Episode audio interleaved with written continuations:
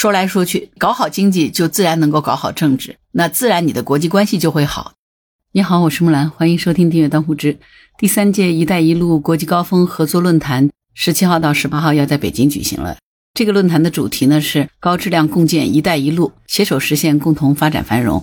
今天早上呢，普京已经到了。这次的论坛会议呢，全球有一百五十多个国家参加啊，是一次特别盛大的会议啊。去年呢，俄乌冲突爆发；今年呢，巴以冲突爆发。当然，非洲也不太平啊，尼日尔政变哈，搞得法国焦头烂额。你看，美国呢是在干什么呀？美国到处去插手哈啊，说起来是在帮忙啊，一边是帮乌克兰，一边呢又去帮以色列，干来干去的就干这个事儿。可是呢，咱们国家在干什么呢？咱们国家在开会。前两天呢是在杭州开亚运会，今天呢第三届“一带一路”的国际高峰合作论坛呢在北京就开了。所以现在世界这么动荡，但是呢咱们国家现在忙着在开会哈。这次“一带一路”呢一共是来了一百五十个国家，外加三十个国际组织，你知道吗？其实这个“一带一路”的参与国一共就一百五十一个，而上个月的时候呢，据说是有一百三十多个国家来参加，后来呢又说大概得有一百四十个国家。现在这个准确数字一共是一百五十一个参与国，相当于说一百五十个国家全部都来了，对吧？当然呢，有没来的哈，但是呢，也有不是参与国，但是他却来了。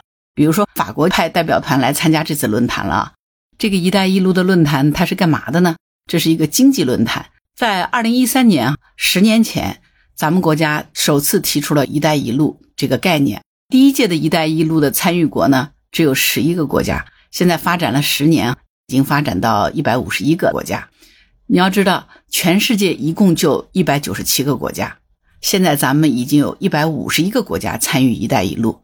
如果说把“一带一路”的影响力相对应的话，这个就证明咱们国家现在的影响力是不是大了？网络上一直在说说咱们中国的影响力不够大啊，一直说咱们也没什么朋友。但是你看这个会议一开，这个世界现在是什么局面？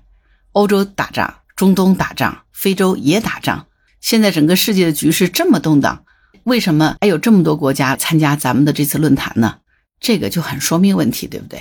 不管是什么国家，大家最终希望的都是能够发展经济，是不是？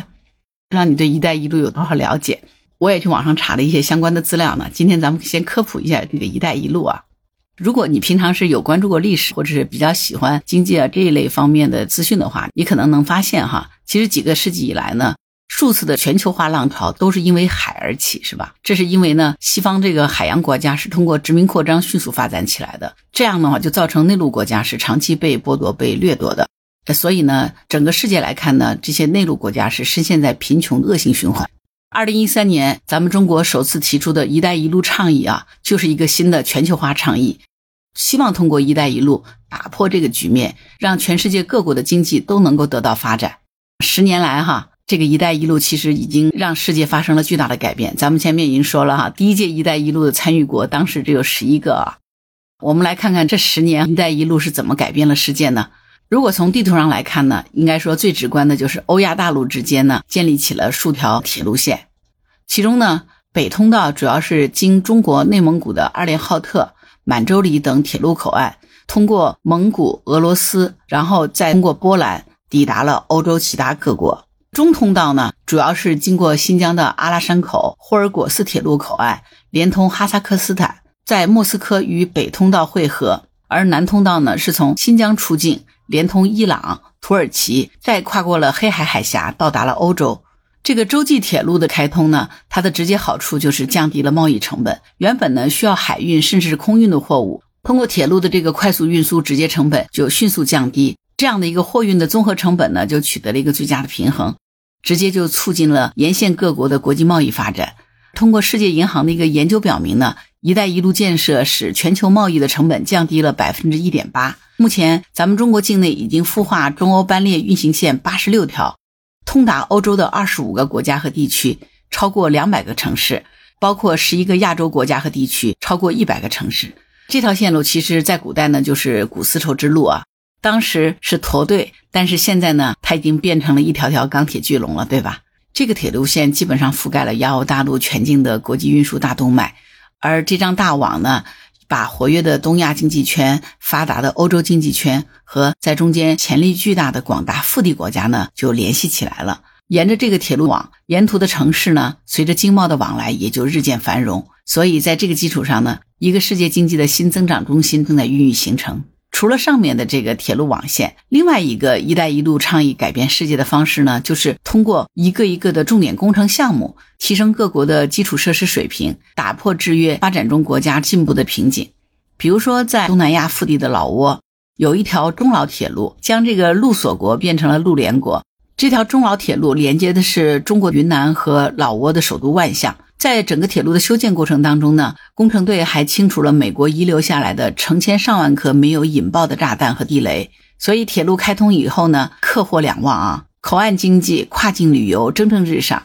通过“一带一路”，在非洲的肯尼亚有了近百年来第一条现代化的铁路，叫蒙内铁路。这个呢，就解决了蒙巴萨港和内陆地区货物运输效率低下的问题。这条铁路呢，不仅为当地创造了四点六万个工作岗位，还拉动了超过两个百分点的经济增长点。最重要的是，让铁路沿线设有站点的三十多个城镇重新焕发了生机。要想富，先修路嘛，所以你就可以想见，这条铁路对肯尼亚的经济是有多么重要了。而在尼日利亚建成了第一个现代化的深水港莱基港，解决了老式港口设施陈旧，没有办法支撑海运的需求。根据测算，建成之后的莱西港在四十五年之内。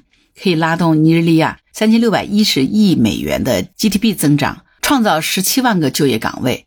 可以这样讲哈，这个莱西港一个港口不仅能够带火一座城，它也可以带火一个国家，对吧？同样呢，在巴基斯坦的瓜达尔港也是这样的一个故事啊。瓜达尔曾经是一个破败不堪的小渔村，但是通过港口的建设，它已经变身为临近非洲、中东、中亚以及海湾国家的货物中转枢纽、经济中心了。因为“一带一路”，马尔代夫有了印度洋上的第一座跨海大桥——中马友谊大桥。马尔代夫风景美，珊瑚礁让人流连忘返。在马尔代夫浮潜看珊瑚礁是游客都特别喜欢的享受。可是，恰恰是因为海底复杂的珊瑚礁地质，也让中马的友谊大桥建设过程艰难的。但是，恰恰是有基建狂魔之声的中国企业，才能够克服这么大的困难，把这座桥建起来。对于马尔代夫旅游和经济发展好处是毋庸置疑的，对吧？而印度尼西亚呢，也有了第一条高铁——雅万高铁。雅万高铁的时速是可以达到三百五十公里，那么原本三点五小时的车程，如今呢只需要四十分钟。毋庸置疑，当地的旅游业肯定是被带动起来了。有数据统计呢，说截止到今年的五月份。仅是这条高铁的建成，已经吸纳了当地五点一万人次就业，而另外还有很多国家，比如说牙买加呀、黑山共和国呀、乌干达呀，都有了他们的第一条高速公路。非洲大陆上还建起了水电站、风电场、光伏电站，这是因为“一带一路”的倡议，希望能够帮助非洲开发清洁的能源，不要再重新走西方工业化所经历的污染之路。在阿根廷呢，我们正在帮助阿根廷建立一座有史以来最大的水电发电站。据说这个电站建成以后呢，能够解决阿根廷一百五十万户的用电需求，而且这个电力还可以用于向邻国出口。所以你看，“一带一路”的倡议就是这样子吸引了全球各国的目光。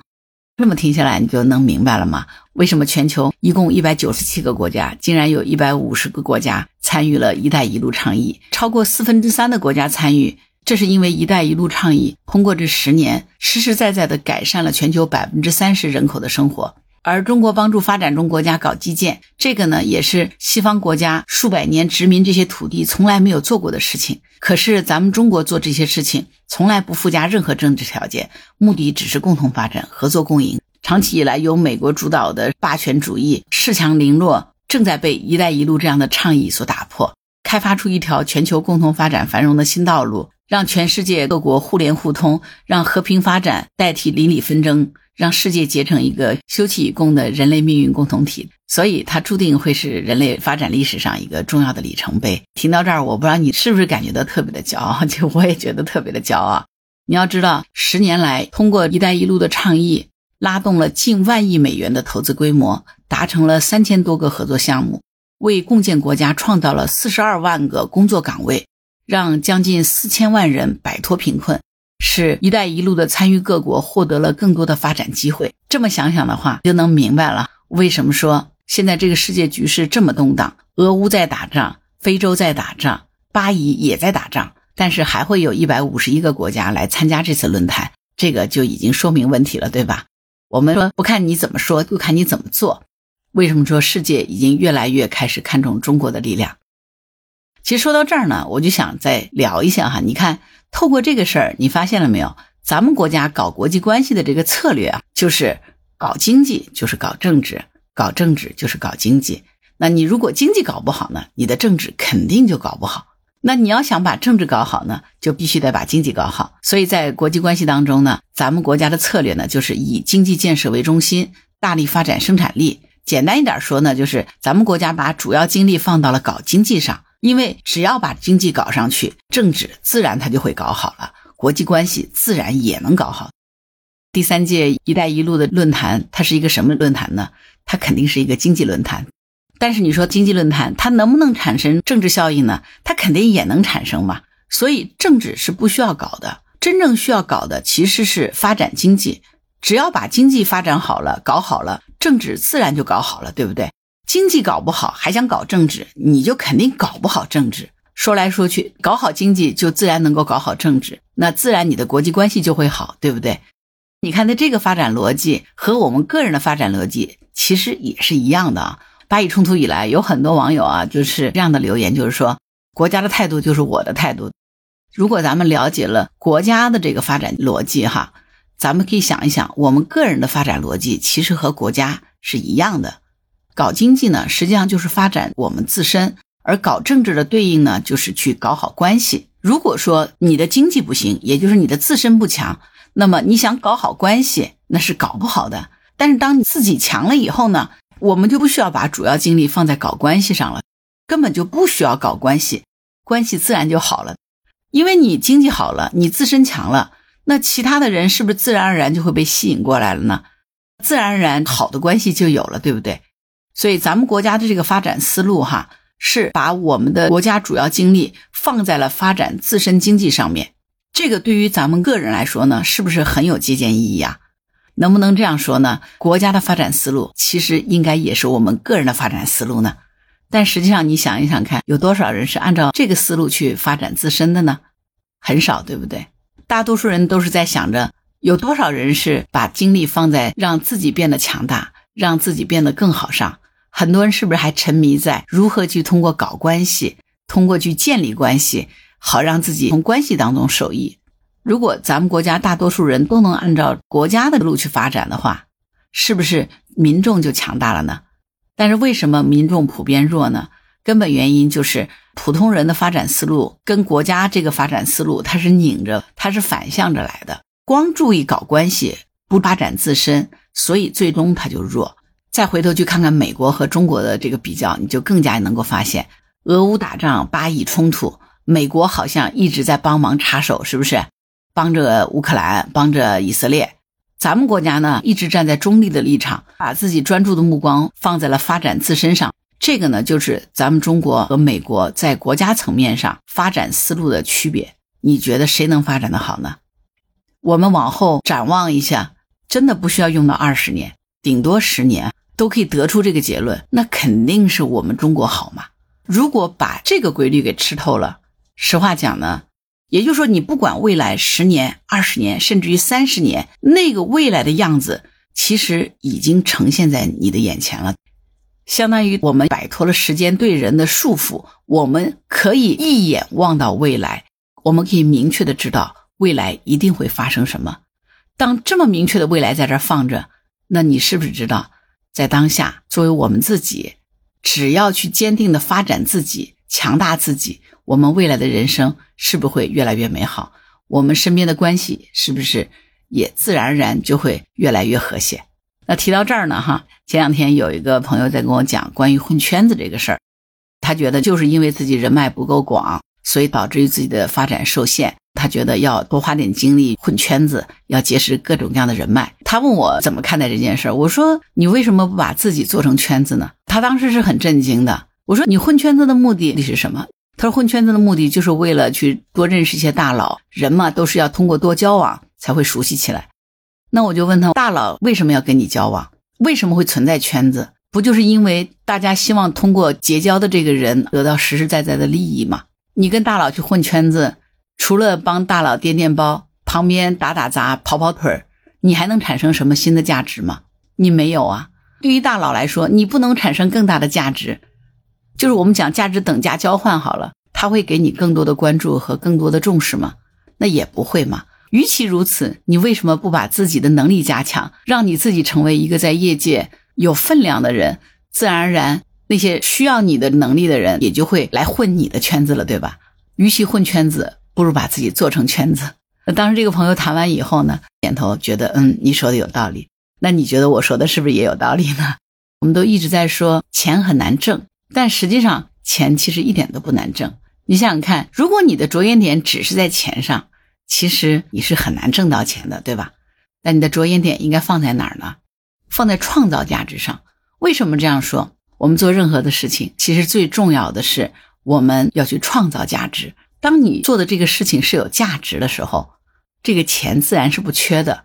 我为什么这么说呢？你想看，其实钱只是价值的一种展现形式，或者说钱只是价值的一种表现形式，对不对？价值的表现形式还体现在影响力啊、权威度啊、资源的获取度啊等等。金钱只是其中的一种表现形式。当你做了有价值的事情，你怎么可能会没有钱呢？钱是天然随着价值而走的，这是它的属性。这个像不像是前面我们着重于去搞关系，不发展自身的能力，我们自然就没有影响力，也就没有关系，对吧？当我们着重于去创造价值，去做做有意义的事情、有价值的事情的时候，那自然而然钱也就会跟着价值而来了，对吧？所以呢，你看现在世界如此之动荡，美国呢看似在到处插手帮忙，但实际上并没有真正起到帮忙。为什么呢？因为他不是去帮忙的。他是去精于他自己的算计和利益的，所以好像感觉大家都不买美国的账，而咱们中国呢，并没有去插手各国的这个具体事务，我们只是表达自己的客观立场，我们只是忙于自己经济的发展，我们忙于开亚运会，我们忙于开“一带一路”的经济论坛，我们只是在忙着开会，但是呢，我们却越来越能够去影响这个世界，所以你觉得这是不是很有趣的一件事呢？好了，关于本期话题，你有什么想法？欢迎在评论区留言。如果你喜欢木兰的节目，欢迎订阅、点赞、转发、当护知，谢谢您的支持。如果你喜欢木兰，也欢迎你加入木兰之家听友会，请到那个人人都能发布朋友圈的绿色平台，输入木兰的全拼下划线七八九就可以找到我了。好了，今天就到这儿，我是木兰，拜拜。